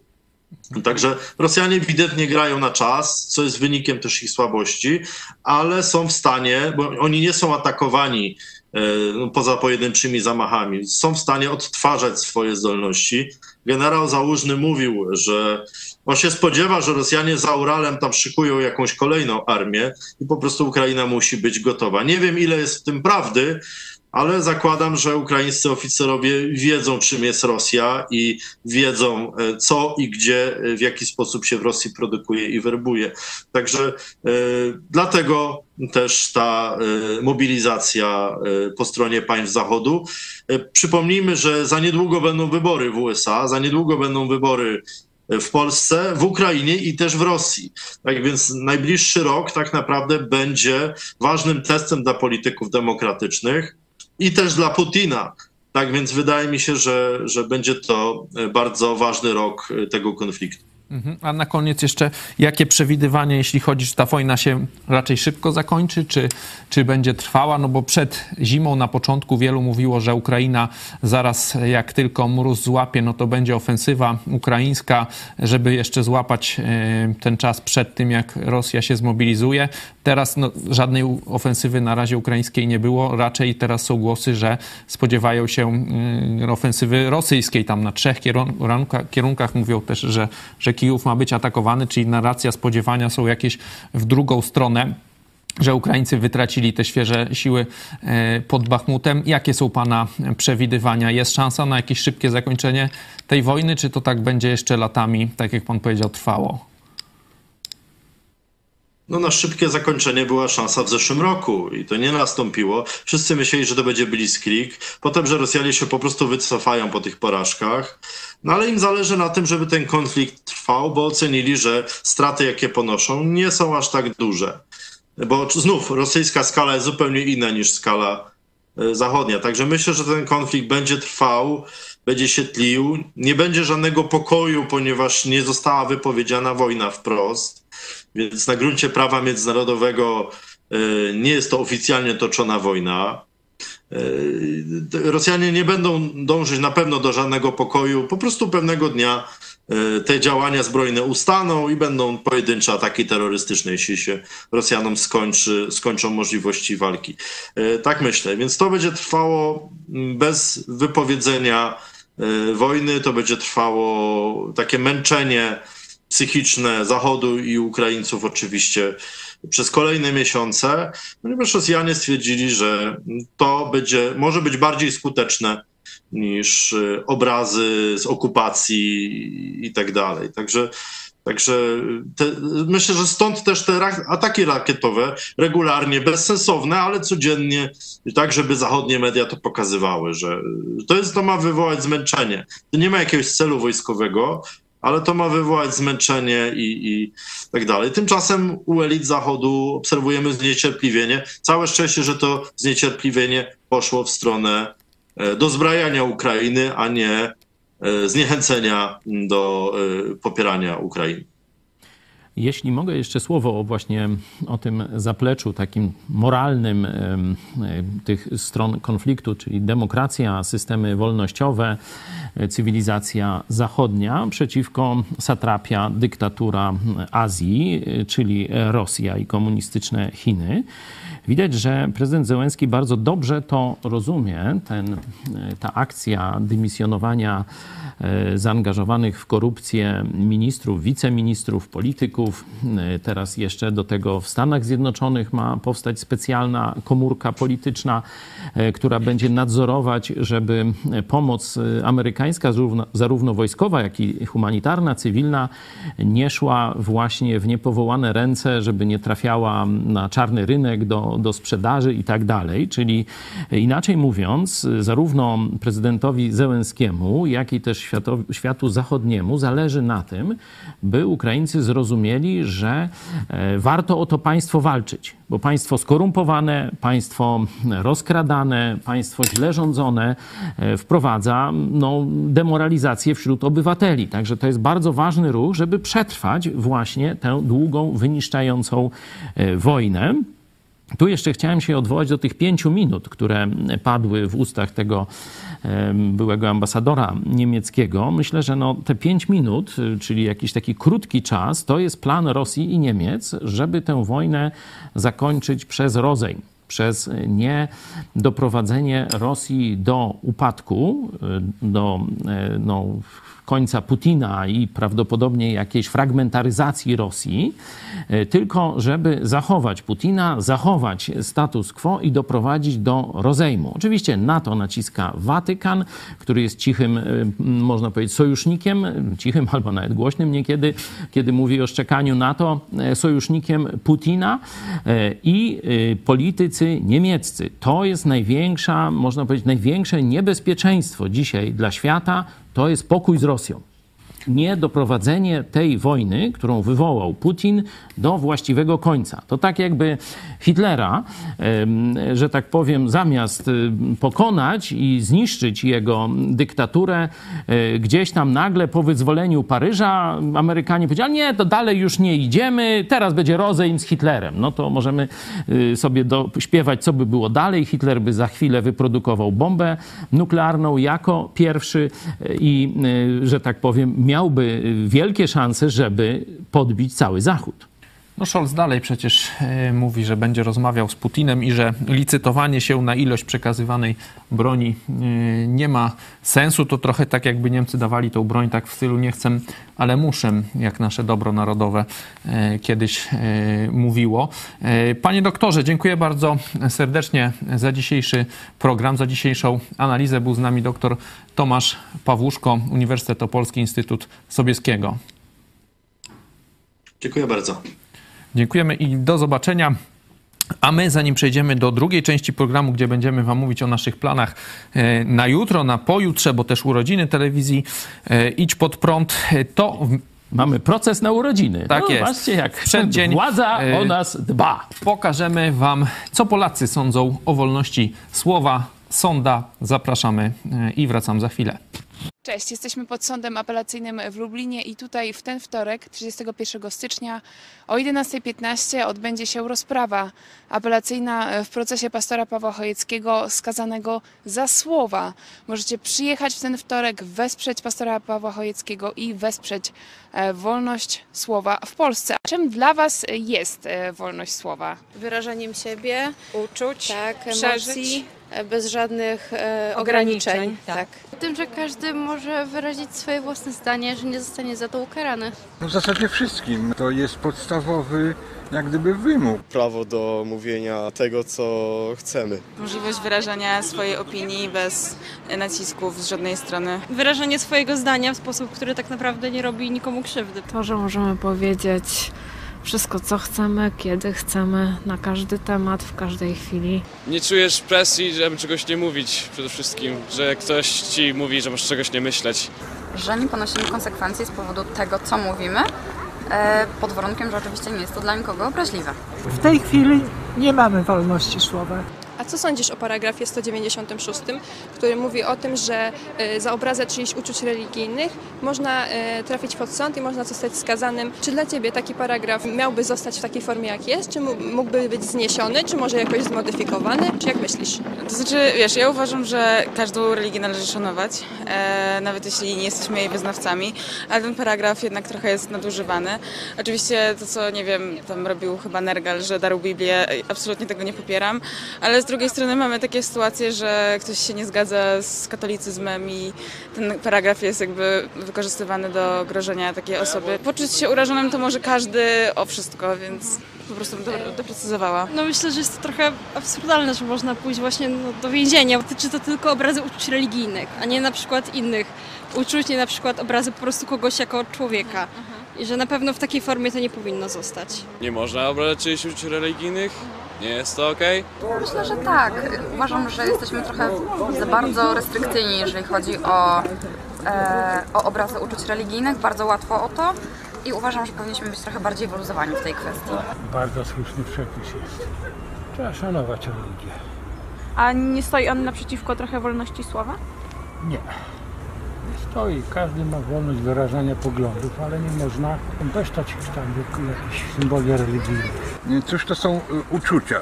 Jeśli urażam twoje uczucia, mam adres dobrego chirurga, wszyj sobie głębiej te uczucia. To nie będę cię urażał. Dla mnie to jest idiotyzm. W jakiś sposób y, powinniśmy karać, tylko że te kary powinny być adekwatne. Zdecydowanie się z tym nie zgadzam, bo moim zdaniem każdy właśnie móc wybrać to, w co wierzy i z czym się tak naprawdę obnosi. Moim zdaniem powinien zostać zniesiony, bo jednak każdy ma swoje wyznania i tak naprawdę no, y, nie mogą inni ludzie mieć tego nam za złe, że wyrażamy swoją opinię. Sądzę, że powinien być, ale mniej rygorystyczny niż y, pójście do więzienia. W naszym prawie jest, że do więzienia za to można Tak, nawet do więzienia. To jest e, kodeks karny, artykuł 196. Zdecydowanie się nie zgadzam. Ja też. Bo uważam, że tu właśnie szczególnie jest wolność Tak, potrzebna. jest- I mówimy o XXI wieku. Powinniśmy jakoś tak świadomiej do, podchodzić do tej wiary. Zależy jak ta osoba obraziła tą religię. To jest tak trochę komiczne, ponieważ no jednak Polska niby jestem wolnym krajem, więc każdy ma prawo wyrażać swoje własne zdania. A czy słyszał Pan może o sprawie y, pastora Chojeckiego, który został skazany za sąd, przez sąd w pierwszej instancji za y, obrazę uczuć katolików i prezydenta Dudy? E, nie, niestety, tego nie słyszałem. Tego na przykład nie słyszałam. Proszę rozwinąć. Teraz się o tym dowiedziałam. Nie, ale ja pier... Przepraszam. Tak, piąte przy dziesiąte, natomiast tak dokładnie, tak dokładnie nie słyszałem. Chciałabyś mu może coś przekazać? Na zachętę? Trzymaj się, będzie dobrze. Pamiętaj, żeby zawsze dbać o swoje, o to, co reprezentujesz i głosić swoje przekonania. Chciałabym mu przekazać, żeby się trzymał. Na pewno życzyć powodzenia i żeby nie poddawał się, żeby walczył o swoje zdanie. Żeby się nie martwił i trzymał kciuki, że będzie wszystko ok. Jutro rozprawa w sądzie apelacyjnym e, o 11.15. Transmitujemy to na YouTubie i na Facebooku. O 13.00 zapraszamy na komentarz na żywo po rozprawie. Też wiemy, że widzowie e, nasi będą obecni na żywo. E, Adres sądu, w którym odbędzie się rozprawa, to jest Sąd Apelacyjny w Lublinie, drugi Wydział Karny, ulica Obrońców, pokoju 1. Prosimy też uważać na wszelkiego rodzaju prowokatorów, bo na pewno też ludzi złej woli tam nie zabraknie. Coś chcesz skomentować, sądę z Lublina? No bardzo mnie ujęły te e, głosy mieszkańców Lublina, których nie znam. Serdecznie Wam dziękuję za te słowa wsparcia. Dziękuję też tym, którzy już przyjechali na ten proces. Wiecie, że wczoraj był taki koncert y, Solidarności, koncert wolności, gdzie też wspomnieliśmy czasy właśnie komuny i czasy walki o wolność w czasach Solidarności. E, na koniec bardzo bym chciał Wam pokazać e, część, można powiedzieć, atmosfery koncertu wczorajszego i to, co się tam działo, gdzie właśnie śpiewaliśmy razem piosenkę z lat 80. i jakże ona dzisiaj znowu pasuje do tego, co się dzieje. Także dziękuję każdemu, kto przyjechał. Wiem, że w tej chwili też pod sądem jest nasza grupa. Tam wiem, że się ludzie i modlą, i pokazują swój sprzeciw wobec tego rodzaju haniebnych działań państwa polskiego, tego, co się dzieje tu w Lublinie. Jest mi naprawdę, jakby to powiedzieć, lekko lekko. Kiedy tam prokurator tu tuż przed świętami takimi, prokuratura lubelska taki e, no, w ramach pokazania, jak jest tak przywiązana do wartości katolickich, zrobiła mi prezent na święta, e, wysyłając tu policję i wzywając mnie, e, żeby mi stawiać zarzuty. Wtedy było ciężko, ale minęło sporo czasu. Bóg wiele zmienił w polskim społeczeństwie szczególnie w młodych ludziach. Bóg wiele zmienił w polskich kościołach, także protestanckich. Widzimy tu i pastorów, mogę przywołać na przykład pastora Skrzypkowskiego. Zobaczcie, jak wczoraj tutaj na naszym spotkaniu, jak pastor Skrzypkowski modli się o ten proces i o jego wpływ na Polskę. Ojcze w niebie, dziękujemy Ci za dzisiejszy dzień, za dzień łaski na ziemi. Dziękujemy Ci za ludzi wierzących, którzy mogą głosić Ewangelię i dawać świadectwo prawdy o Tobie. Dziękujemy Ci, że życie wieczne jest dostępne tylko w Chrystusie, przez Chrystusa i dla Jego chwały. Dziękujemy Ci, że każdy człowiek, kto uwierzy w Chrystusa jako swojego Pana i Zbawiciela, otrzymuje oczyszczenie i przebaczenie wszystkich swoich grzechów. Dziękujemy Ci, Panie że dzisiaj na ziemi wielu ludzi to przebaczenie grzechów otrzyma od Ciebie, to oczyszczenie, to uwolnienie od winy. Dziękujemy Ci, że przez tą transmisję, jaka jest w Polsce, może na świecie i przez to poselstwo, łaskawie dzisiaj dotrzesz do jakiegoś serca, do jakiejś duszy, w której chcesz przebaczyć grzechy. Dziękujemy Ci, że takie słowa jeszcze mogą być głoszone w wolności rzeczywiście w naszym kraju. Dlatego też modlę się abyś przeprowadził Pawła Chojeckiego przez ten proces, abyś został on ułaskawiony, by prawda Ewangelii mogła dalej się rozchodzić.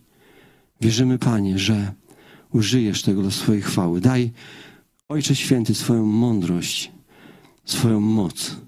Najpierw wszystkim tym, którzy Ciebie szukają i pragną dzisiaj Pomóż im otworzyć serca i duszę na Ciebie, na Chrystusa przez wiarę. Pomóż, Panie, aby pokonali swoje jakiekolwiek mają obawy i trudności i wszystko, co ich powstrzymuje. Aby Duch Święty wszedł do nich i zbawił ich i przebaczył im grzechy, aby byli zbawieni. Ale też pomóż Pawłowi Chojeckiemu w, tym, mm, w tej walce Daj też wiele pokory, daj wiele mądrości, ale przede wszystkim, Panie Boże, liczymy na Twoją łaskę, na to, że Ty użyjesz wszystkiego dla swojej chwały. A my, jako Twoi słudzy, będziemy potrafili mm, dźwignąć to, Panie, co się dzieje. I dalej Tobie, Bogu żywemu, służyć, bez względu na to, gdzie nam przyjdzie żyć, w jakich czasach i w jakich okolicznościach. Tak nas, Panie, wyposaż. Mnie, tak wyposażaj Pawła, wszystkich tych, którzy są tutaj. O to prosimy Ciebie, Boże w niebie, przez drogie i cenne, wspaniałe imię Twojego Syna, naszego Zbawiciela, Jezusa Chrystusa. Amen. To był pastor Skrzypkowski, e, Kościół Chrześcijan Baptystów. Wczoraj to wszystko się działo, możecie e, to oglądać na naszym kanale. Najpierw e, nauczanie o 13, potem koncert.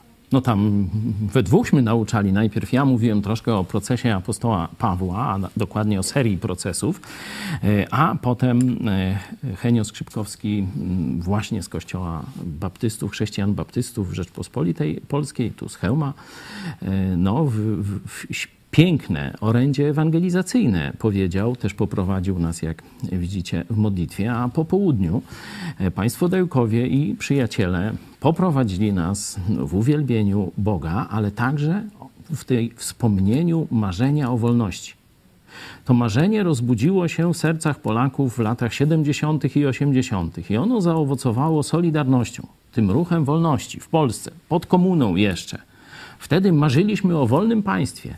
Właśnie wtedy nie mieliśmy wolności słowa. Musieliśmy uważać. Wiecie, kabarety to jakieś aluzje, pogodynka, o co tam dobrego może przyjść ze wschodu. Rozumiecie? Takie, yy, takie rzeczy. Czy Smoleń, które podobne, podobnych takich używał. Trzeba było mówić kluczem, bo cenzura, bo prokurator, bo sądy, bo nie ma wolności słowa. I czego myśmy dożyli?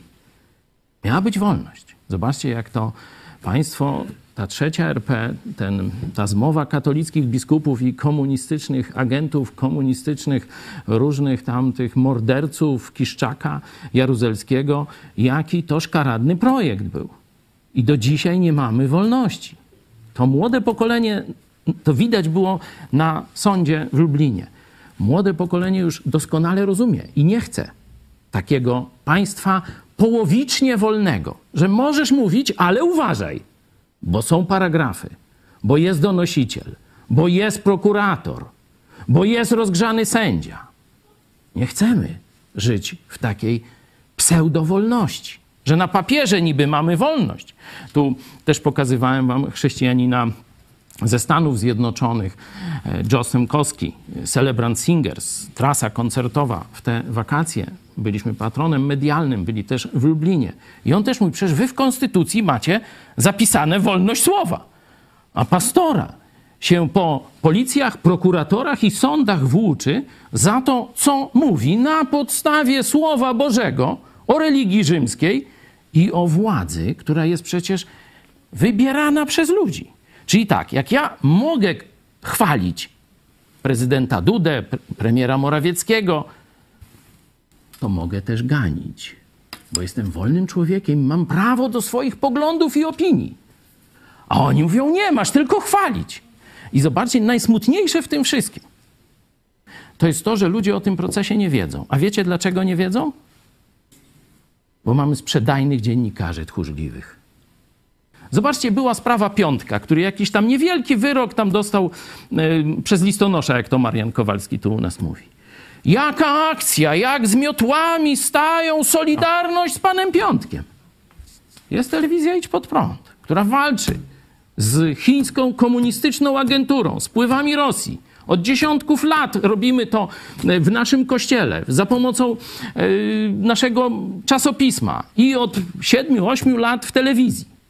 I zobaczcie, gdzie jest ta solidarność świata dziennikarskiego? Chwała Bogu, że jest już ewidentna solidarność. Ten koncert Solidarności i Wolności wczoraj to był tego dowód. Widzieliście, przeżyliście to i za chwilę poprosimy Was, żebyście zobaczyli, jak państwo Dajukowie wprowadzają nas w połączenie, w pomoc pomiędzy Solidarnością lat 80. i tęsknotą za wolnością którą mamy dalej w naszych sercach, niestety ta tęsknota jeszcze nie jest spełniona.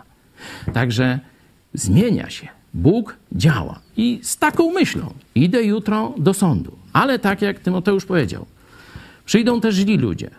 Uważajcie na prokur- prowokatorów. No, prokuratorów, no, tak, zobaczcie, lapsus słowny. Uważajcie na prowokatorów. Będą próbować krzyczeć, jakieś zadymy robić. Odsuwajcie się, nie stawajcie z nimi, trzymajmy się razem. My zachowujemy się w sposób godny i odpowiedzialny, bo my wiemy, że nic złegośmy nie zrobili. My idziemy do sądu po sprawiedliwość, chociaż w Polsce jest to wyjątek. Odnośnie koncertu Marcin Lewicki, Wolność, piosenka autorstwa Marka Grechuty w wykonaniu Jurka Dajuka z zespołem Piękne Przeżycie. Dziękujemy ślicznie za cały koncert i ekipie technicznej. Było super. Za chwilę po programie zobaczycie właśnie wykonanie tej piosenki. Tak, y, tylko do, w, w, wtrącę, to był pierwszy koncert na żywo, który transmitowaliśmy. E, Także wielki szacun dla naszej ekipy technicznej. Mam nadzieję, że widzieliście, jak to fajnie wybrzmiało.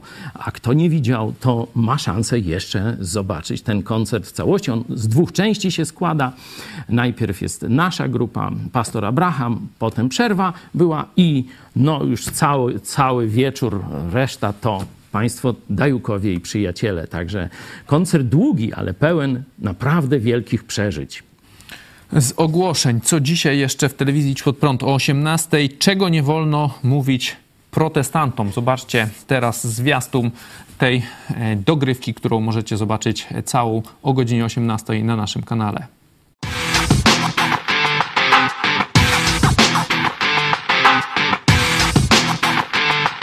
To, co ja mówię, to jest zmiana historii Polski. I to jest bardzo niebezpieczne dla wrogów Polski.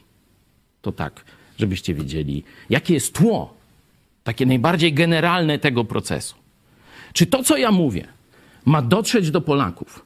Czy też najpierw mają zamknąć pastora Chojeckiego, potem telewizję idź pod prąd, a potem nikt nie będzie przeszkadzał wrogom Polski, zarówno ze sfery religijnej, jak i sfery komunistycznej, żeby dalej orali na grzbietach tego narodu bezkarnie. Zgodzisz się na to? Ja się nie godzę. A ty? Chcemy Wam pokazać część materiału, który ludzie, którzy rzekomo są pokrzywdzeni przez to, co ja mówię, dostarczyli znowu do sądu, wykazując moje przestępstwa. Czyli wysłuchaj, proszę, co ja powiedziałem, a co oni uważają za przestępstwa. I teraz się zastanów. Mam taką nadzieję, że po tym programie o 18 będziesz wiedział, że jesteś takim samym przestępcą jak ja. A dokładnie, jesteś niewinnym, wolnym człowiekiem. Tylko wrogowie Polski chcą nam nałożyć kaganiec na wolność, którą dał nam Bóg. My stoimy na tym gruncie, a nie na gruncie dyktatury komunistycznej. To już e, o 18 w naszej telewizji, a w środę 1 lutego nasza telewizja obchodzi siódme urodziny, e, siódma rocznica nadawania na żywo. Zapraszamy do wspólnego świętowania. Śledźcie nasze media społecznościowe, tam będziemy podawać szczegóły, no bo przez cały dzień coś się będzie w naszej telewizji działo. E, Będzie też projekcja filmu Hongkończyk w Poznaniu w sobotę 11 lutego o godzinie 14.30 wstęp wolny. Dzisiaj jeszcze o 17 serwis telewizji Idź pod prąd. A e, teraz zapraszamy Państwa na piosenkę Marka Grechuty Wolność wykonania Jurka Dajuka i Gosi Dajuk wraz z przyjaciółmi właśnie z wczorajszego koncertu. My się już pożegnamy. Ze mną był pastor Paweł Chojecki. Dziękuję. Dziękuję Tobie i Państwu. Dziękujemy Państwu za uwagę i do zobaczenia. Śpiewamy coś, co bardzo pasuje do tego właśnie, do tej chwili do tego, co ma się wydarzyć. Z Gosią i z moimi przyjaciółmi, wieloma, a Bóg nas obdarował wieloma przyjaciółmi. Wy też jesteście wspaniałymi przyjaciółmi. Tam, gdzie Chrystus jest w centrum, tam to są moi przyjaciele. Chrystocentryczni. Choćbym nawet szedł ciemną doliną. Wiem, że Paweł, który ma szczególne zadanie, Paweł Chojecki, e, w ciele Chrystusowym. Czy ja muszę wszystko rozumieć? Wszystkie zadania? ale został ustanowiony do tego, żeby głosić dobrą nowinę. Wszelkimi sposobami. Czasami się zdarzy, że w różny sposób. Takim obdarowaniem, jakie ma. Pięknym obdarowaniem, chcę powiedzieć. Gdzie Chrystus e, przywiódł właśnie tylu tutaj ludzi i w Polsce, nie wiem ilu, ile, ile ludzi usłyszało, oglądając polityczny program i przekierowani zostali do kościoła. Ilu? Tysiąc, dwa tysiące? Nie wiem. Dużo, dużo, dużo. I myśląc właśnie o tym, y, o wolności, kiedyś śpiewaliśmy na festiwalu w Krakowie właśnie tą, tą piosenkę. Ostatnią. Psalm 23. Śpiewając tą piosenkę, był tam między innymi autor piosenki, którą teraz zaśpiewamy. Był tam Jan Poprawa, był tam Jonasz Kofta. Był tam jeszcze kilka, kilka osób było. Takich, którzy sami zaczynali tam kiedyś w Krakowie. I powiedzieli tak, że kiedy mm, słuchaliśmy tej piosenki Psalm, to ona jest jak gdyby nadwartością, że to nie jest już tylko w kategoriach e, wart, samych takich. To powiedział Jonasz Kofta. E, piękny człowiek. Gratuluję. Ja mówię, chyba trzeba pogratulować Dawidowi, bo znowu wygrał. Prawda? Z Goliatem. Ale nie do końca, jakby się wydawało. Gdy przeglądano w telewizji, bo no, trzeba było przeglądać dziewiątą, ósmą, piątą, czwartą, trzecią, drugą i w końcu jako ostatnią naszą nagrodę, która była laureatem pierwszej nagrody, cenzor postanowił w dwójce, która była tylko drugim programem, bo był jeden i drugi program, obciąć połowie wersetu. I w taki sposób niesprawiedliwy sąd nad sprawiedliwą pieśnią został dokonany, nad piękną pieśnią, co pozwoliło nam e, wejść dopiero w smak prawdziwej wolności. Bóg otworzył w ten sposób drzwi dla nas. Drogi Boże są zupełnie inne niż na, myśli są inne Jego niż nasze. Próbujemy czasami zrozumieć Pana Boga. Czego tak dziwnie zadecydowałeś? Ja bym to zrobił inaczej. Po swojemu. A jednak to, co Bóg zaproponuje, w, dalszym, w dalszej perspektywie jest doskonałe, wspaniałe i przynosi błogie owoce. Cieszę się, że tak wielu ludzi też, poprzez tą służbę tutaj, którą y, pełnicie, usłyszało dobrą nowinę. Wszelkimi sposobami, Słowo Boże mówi, głoście Chrystusa. Podoba mi się chrystocentryczność. Bardzo. I wszędzie będę tam, gdzie się głosi Chrystusa. A posłuchajmy teraz, w jaki sposób ujął Marek Grechuta. E, słowa wolności. Jak mu się zamarzyło, jak pięknie ujął to, o czym ludzie marzą. I wytłumaczył parę jeszcze, parę kwestii, kilku zwrotkach. Posłuchajmy. Postaram się to jakoś zaśpiewać.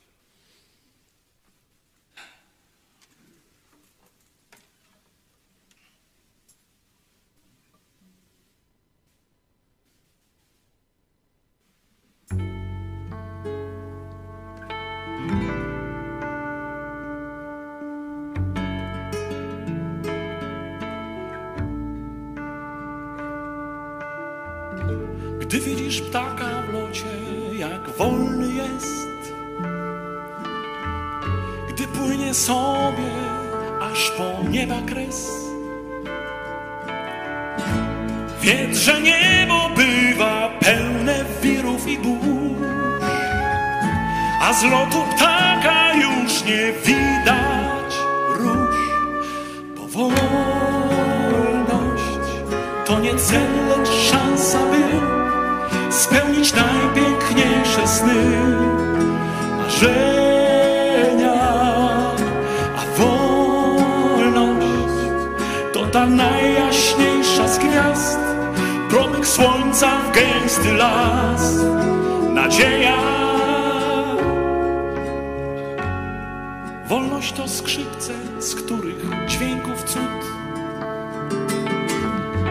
potrafi wyczarować mistrza trud. Lecz kiedy zagra na nich słaby gracz, to słychać będzie tylko pisk, skrzyp, płaszcz. Bo wolność to wśród mądrych ludzi żyć, widzieć dobro w oczach ich i szczęście.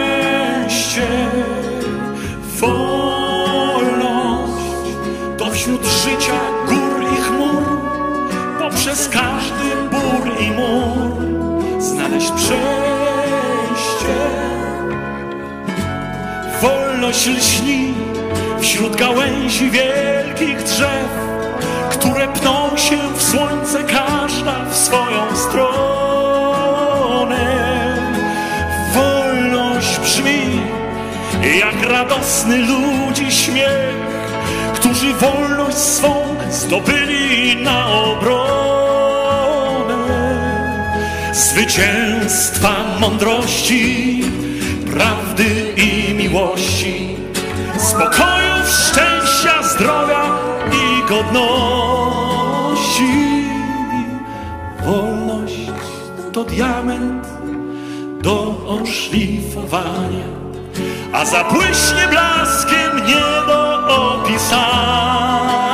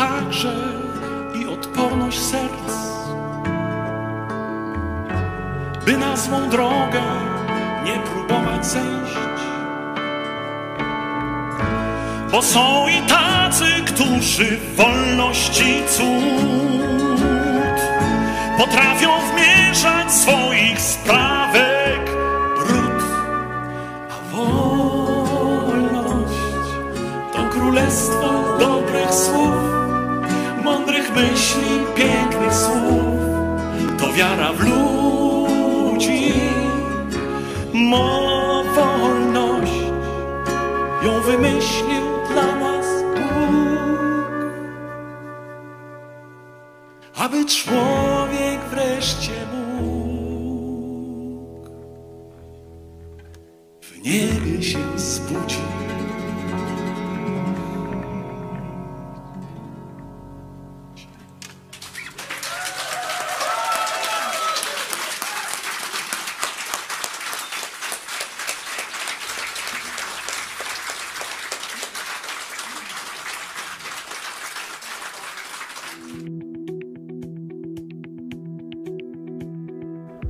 Trzydziestego stycznia 1667 roku we wsi Andruszowo, która leży dziś w obwodzie smoleńskim w Rosji, został podpisany rozejm kończący wojnę między Rzeczpospolitą a Carstwem Rosyjskim trwającą od 1654 roku. Wojna ta przyniosła Rzeczpospolitej ogromne straty. W roku 1655 wojska rosyjskie dotarły w kilku miejscach do Wisły, między innymi zajmując Lublin i Puławy. Zajęły też Wilno, paląc miasto i mordując większość jego mieszkańców. Po zakończeniu działań przeciwko Szwecji wojska Rzeczpospolitej zaczęły odbierać zajęte tereny. W roku 1663 niemal 100-tysięczna armia Rzeczpospolitej pod dowództwem Jana Kazimierza rozpoczęła ofensywę na Moskwę, ale została ona zatrzymana przez Rosjan pod Siewskiem. Później w Rzeczpospolitej wybuchł Rokosz Lubomirskiego i bunt kozacki pod dowództwem hetmana Piotra Doroszeńki i dalsze działania ofensywne przeciwko Rosji stały się niemożliwe. Rozejm został zawarty na 13,5 roku. Na mocy tego układu Rosjanie oddawali Rzeczpospolitej inflanty polskie oraz województwa witebskie i połockie, które